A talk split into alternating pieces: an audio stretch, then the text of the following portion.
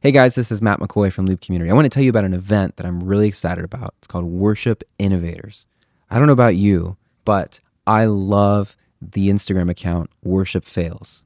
It's just so hilarious to watch the different things that happen in a worship set and just, you know, to be honest, just to be able to laugh at ourselves and the mistakes that can happen, you know, unexpected things. And if you're like me, you know that when you're using technology in worship, there's so many things that could go wrong. Well, it's important that we know as worship leaders that we plan for what to do when things go wrong.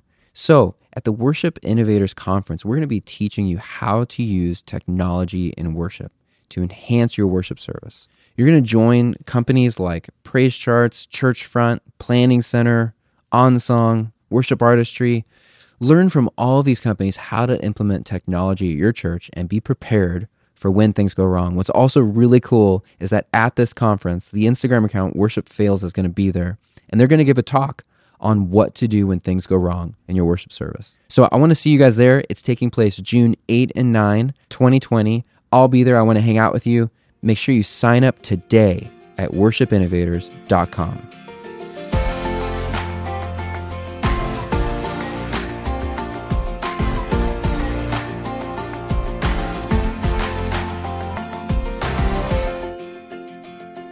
Issue is when stuff stresses me, I got to go back to the beginning and say, wait a minute, these are not my children, those are your children, God. This is not my church. God, this is your church. So, in your word says, I can cast every care upon you, you'll take care of it. When I do that, it takes the pressure off me. What's up, community? For our interview today, Matt McCoy is going to be talking with John Jones. He's a worship director and a campus pastor at a church here in Chicago. And it's really interesting that he operates in both of these roles. I feel like a lot of times it's one or the other. So he's going to talk a little bit about that. And then the main topic of the interview is how to lead your team and get people to buy in to the vision of your team and to what you want them to do. And they'll talk about communication. So it's a really helpful interview for if you are a worship leader or worship pastor in a position where you have a team to lead. I know that's often one of the things that as worship leaders we struggle with because we just want to play the music and we really want to get better as leaders. So let's check out the interview with John Jones.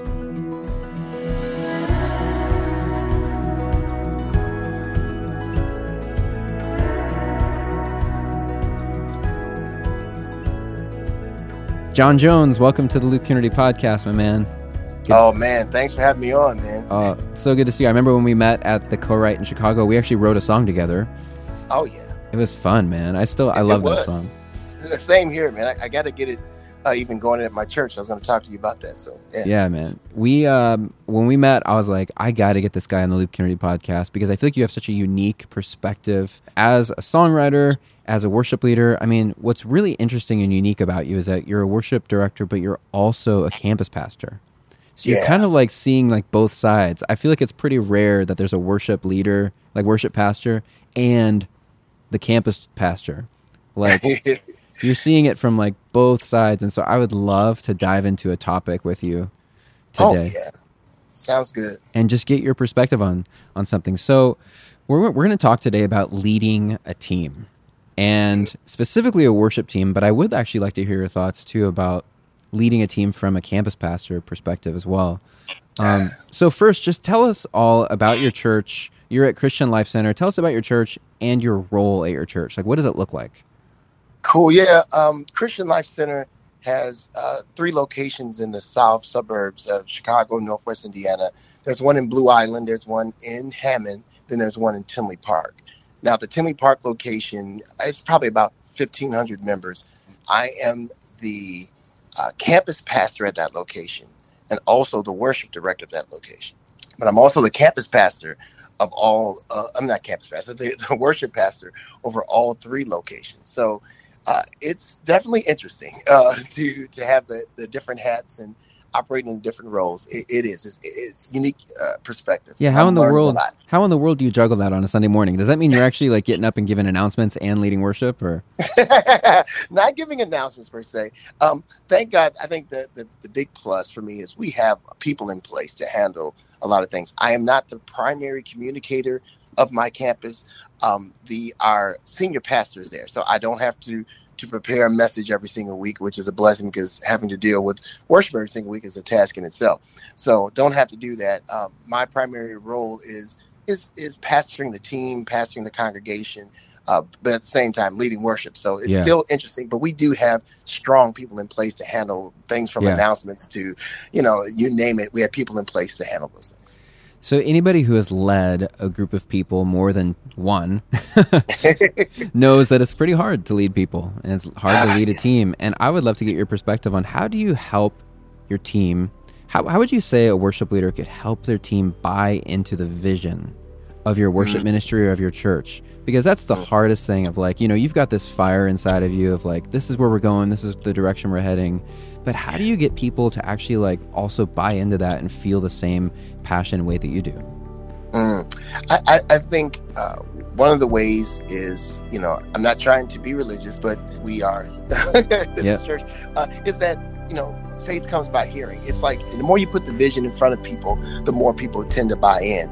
And what we do is we try to to wrap the vision in pretty much everything that we do. The vision of the church, even the the vision of, of our quote unquote department, it falls directly under the vision of the church. What we're saying is the same thing that the, the house is saying. We're not, you know, we just believe in if there's two two visions, is division. So so the more we say it, the more we keep it in front, the more we let people know, hey, this is not something we came up with. This is something that is on the heart of our senior leaders, and this is why we're here at this church. And and the more we say it, and the more we do it, the more we walk it out, the more we implement it in our daily conversations, in our email. For us, it just seems that that the more people will pick it up, the more people will run with it. Yeah, so like over communicating it in a way, Over, repeating it. over, over. When it's to nauseum to us, people are just getting it. You know, Yep. they're just starting to get it. So yeah, just over communicate. What do you do if the vision kind of slightly changes halfway Uh. through? And you know what I mean? That could throw Yes. people. Yes, yes. Um, hopefully, when the vision changes, I view that like a ship. You know, if you were on a ship and then you're going one direction, and if you just go like an opposite direction, if you were to whip that ship, people get whiplash. You know, people falling off, get whiplash. The same thing in the driving a car. But if you slowly turned, you know, and just took your time to turn, and it was calculated, then less people are injured, less people are offended, less people are affected. So, so in that, when there is shift, you know, we try to talk with the shift makers, if they're senior leadership or whatever it is, and say, hey, can we implement this slowly so that less people are hurt, less people are thrown off, and then as you implement it slowly, getting bit by bit, piece by piece, it's just more easily digested. Yeah, I think that's a good point because I think that a lot of churches experience this when a new worship pastor comes into play. And they just come in and they don't know what the past worship pastor was doing and they just like Mm. make all sorts of changes immediately. And it can really like burn people. It can, and I've seen people lead ministry, uh, ministries. I've seen people step down because of that, and and I, I always admonish people uh, when they're stepping into roles again to take their time. If if I'm a new worship director, I'm going to see what what the vision of the house is. I'm going to see what the old worship pastor did. I'm going to find out things he did well, the things he didn't do so well, he or she. I'm going to find out the areas where the uh, the team what they liked and what they didn't like. So I want to take those steps, even if I want if there is change. Uh, even if there is change, um, I, I want to be sure that I implement the change I'm doing at bite sizable and, and not Yep. just okay. Hey, there's a new sheriff in town, and I got all these new things I'm trying to do. Yeah. Yeah, that doesn't help anybody. Right. So communicate it, explain the why, take it slowly, don't make quick, crazy changes uh, because Yeah. you don't want to lose people. So, what do you do then when people on the team have their own visions and opinions about your vision? You know, it might, and, you know, you might have someone on your team who has a vision or, or an idea that totally is different than what your church's main vision is and the worship ministry you're going after. So, how do you handle that? Like, how do you handle people in your team who are like, yeah, but we should go this way? Like, what do you do with that? It's it you know in, in some instances it's difficult but what we try to set up and what i've tried to do is to set up an atmosphere where people are free to give their thoughts but we tell them up front that hey we want your thoughts but we do have a vision and we're going to follow that vision. And uh, uh, we, we set those things up even as they're becoming a part of the team to let them know hey uh, what you have to say is important but please know at the end of the day we're going to have to take what you say and and see how it lines up with what we do and if that does not work then, Yeah. um, it, it just won't match and you know it, it's you know it still causes conflict, but when we've had the discussion beforehand and had it up front, it definitely helps in the back end of the conflict because confrontation is inevitable. Uh, uh, conflict is inevitable, but uh, when you have conversations up front, then you can always point to, hey, we had this conversation. And, and when people get offended, because they will, and we say, hey, we had this conversation previously. And that, you know, if your idea could be great, it could be really just just magnificent. But if it doesn't match our vision, you know, we just can't do it. Yeah, I found that most of the time, as long as you give people a space to actually share their heart, share their, yes. they just want to be heard. They want yes. to be acknowledged. Yes. And you know, and sometimes you'll probably find ideas in there that are really solid that you can implement somehow. And then other ways, that's the tricky part of being a leader is just how do you then direct, you know, and get people in the right lane so they're not running over the main yes. vision. Um, mm-hmm. yeah, so I think the main thing there, would you say, is providing a space for them to be heard? Yes, yes. Um, Comes down to communication uh, again. Bottom line, bottom line, you, you, us communicating with them, but giving them the space uh, to communicate. And yeah. I'm totally with what you said. It, people do want to know that they're heard and that they're they're taken seriously, that their voice is important. And at the end of the day, that that voice, when it lines, we say, hey, we're going to line up all of our. Because I always tell people this. I say, hey, I had thought processes and visions that when I brought it and I brought it to with the vision of this house, it didn't match. So I had to step, I had to pull my vision and put it to the side because I didn't want die vision. Yep. And I say that to people up front so that they know, hey, you know, we want to hear your voice, but you know, even the leader of this department has had different vision and ended up matching it and it didn't match. So I had to humble myself and put that vision down because it didn't match. Yeah. Sometimes you just have to let your own visions uh, yeah. die in a way. yeah. Yeah. And to, to, to go with, you know, the flow of where your pastor or the, the leader of your ministry is taking you. Have you ever had a situation where maybe someone on your team, you've let them voice their vision, their idea, and they just will not let it go and they will not follow you? what do you do when someone on your team will not follow you? What I do is I have an orientation um, before anybody becomes a part of the team. And in this orientation, we walk through the vision of the house, the expectations. We walk through the whole nine. Like it's an hour or so orientation because we want people to know the seriousness of what they're in, entering into. It's not just, oh, I got a hobby. Let me just go up there and just get on stage so people can see me. We, we talk about pride. We talk about all these things. But one of the things we talk about is just that. Say, hey, listen, if you're going to be a part of this team, you must be open to be corrected. You must be open to be coached. You must be open to be discipled. And you must be open to bring ideas that will be rejected. Yeah. So for us and for me, what has always helped is to be able to point back to that. So I've had instances where people would let something go, and I would say, "Okay, hey, let, you know, let me talk to you." And we sat down and said, "Hey, remember when we did orientation and we talked about having a vision or having ideas that may get rejected?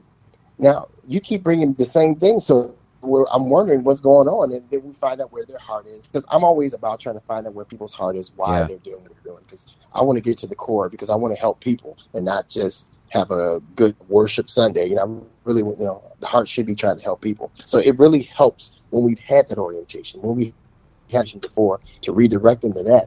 So then they can say, it's like, hey, we've had this conversation and you signed off on it. You said, yes, I agree. So what's happening now? Where, where you know, where's your heart? Yeah. And then we, we, we can get down to the nitty gritty. So creating a space for the conversation, an open and honest conversation. So what about on your end as far as I mean it can be stressful leading a team and you can carry a lot of burdens, you know I mean like you end up kind of carrying the load for everybody in some ways. How have you dealt with that like personally? Like how do you handle the stress and the challenges of leading people? Uh, you know, it's honestly it's it is it's difficult and just being real about it. It's it's definitely difficult.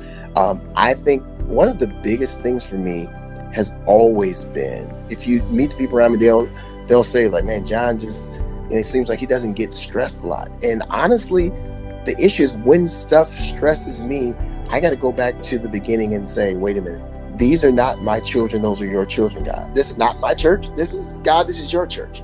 So, in your word says, I can cast every care upon you. This you'll take care of it. I know it sounds, uh, you know, simple. It sounds, I don't know what the word is, but when I do that, it takes the pressure off me. So I don't have to get all tight. I gotta, figure. no, like God, you're big enough and bad enough to help me figure this out. You're God, and this is your stuff. This is your people. You love them more than I can love them. So why am I to sit here stressing you're not stressed? Why am I to sit here and be tense and you're not tense?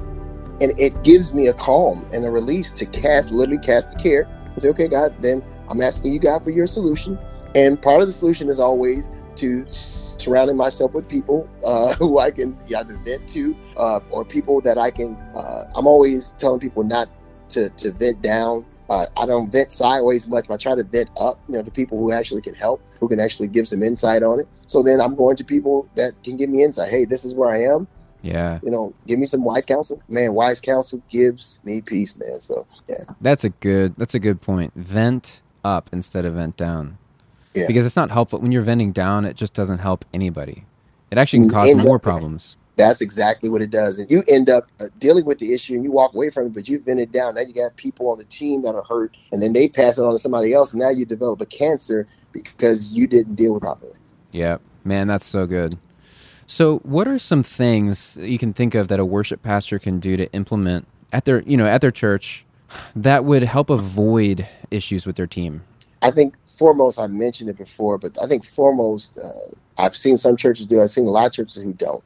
But when I started to do orientations for people that are part of the team, and then do recommitments, uh, once a year recommitment, where we can throw the vision in front of people, let them, you know, walk through who we are, walk through how we do what we do, how do we deal with resolve conflicts. When we go through that, it minimizes conflict because again, we've told you this is how you do. We, we let people know we have an open door policy. Anytime you have an issue, come talk to us. And you know what? I'm, I'm a sidebar that right now. I think even with that question, I don't want to minimize all issues. I want to minimize the unnecessary issues because for me, I've learned to embrace issues because issues for me that are necessary help me get better. You know what I'm saying? Because like right now, I'm sitting in the building. One day it was an issue because there was nothing here, but somebody said, you know what? Let's get a solution. And now we have a building. I, we're talking to each other, you know, over a device that somebody who had an issue came up with a solution. Yep. So I want issues like that that we can have a solution where people get better. I want those, but I want to minimize the unnecessary ones. And having an orientation, having things laid out of how you deal with issues and how you walk them through for us, it is minimized because we can always point back to when people, you know, say, I don't know, people are, you know, I, I want to sing, you know, why can I sing my song or something like that? We go back to the orientation package, which says, hey, we it's jokingly we say in there, but we have our Ten Commandments, and one of them says, "Thou should not covet thy neighbor's microphone." you know, we say it jokingly, but we say, and then we go into it and say, "Hey, that is not who we are. We're not ones who say, okay, well, why can't I sing? Why can't I do that? You know, so we point back, hey, why are you bringing this up? Then we get to their heart and figure out really what's going on in their heart. And it may be pride, it may be, you know, whatever it is. So I love orientation, that. yeah, it, it has really helped us a lot. That's great. So, okay, final question. I'm going to throw a practical curveball at you. And cool. this is probably a scenario that a lot of worship leaders are facing. And let's just say you're a worship leader at a church and you know, you spend all week long putting together the songs, getting the tracks ready, getting the planning center set up, getting the charts written, whatever. Send it out to your team and be like, "Hey, here's what we're doing. See you at rehearsal on Thursday night." You show up to rehearsal and no one seems to have had practiced or listened mm-hmm. or they have there's almost an apathetic feeling where people just don't feel as bought in to it as you and you're like what i just put so much work into this and you guys i can't how do, how does a worship leader inspire their team to just have the same drive and passion and is that wow. too much to expect i don't know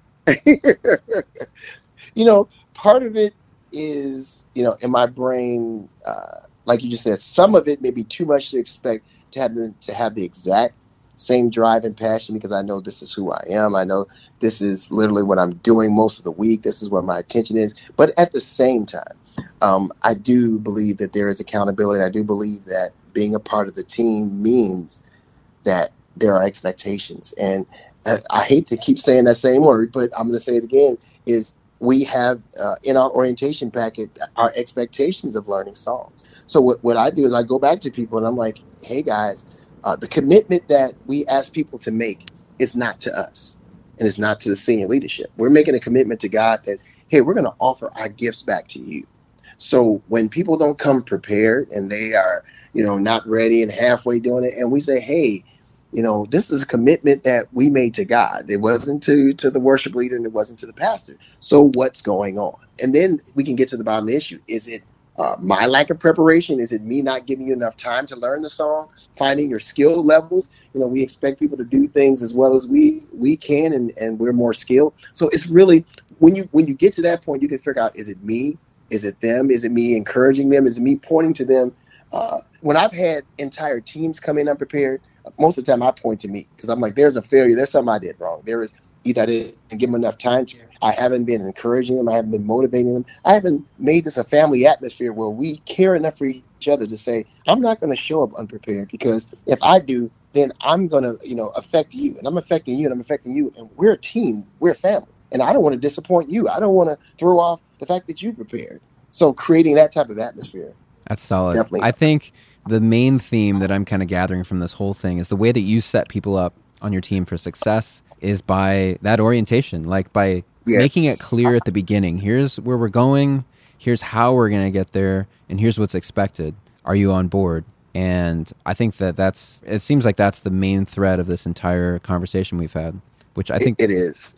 I think that's a great reminder for worship pastors. John, thanks so much for your time and thanks for your heart for what you're doing at your church, how you're leading your team there man, thanks for just sharing all these golden nuggets with us. Oh man, man, thanks for having me, man. Appreciate yeah, man. It. Talk to you soon.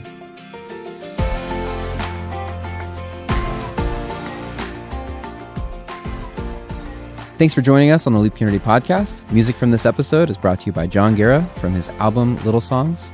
Make sure you check it out on Apple Music or Spotify.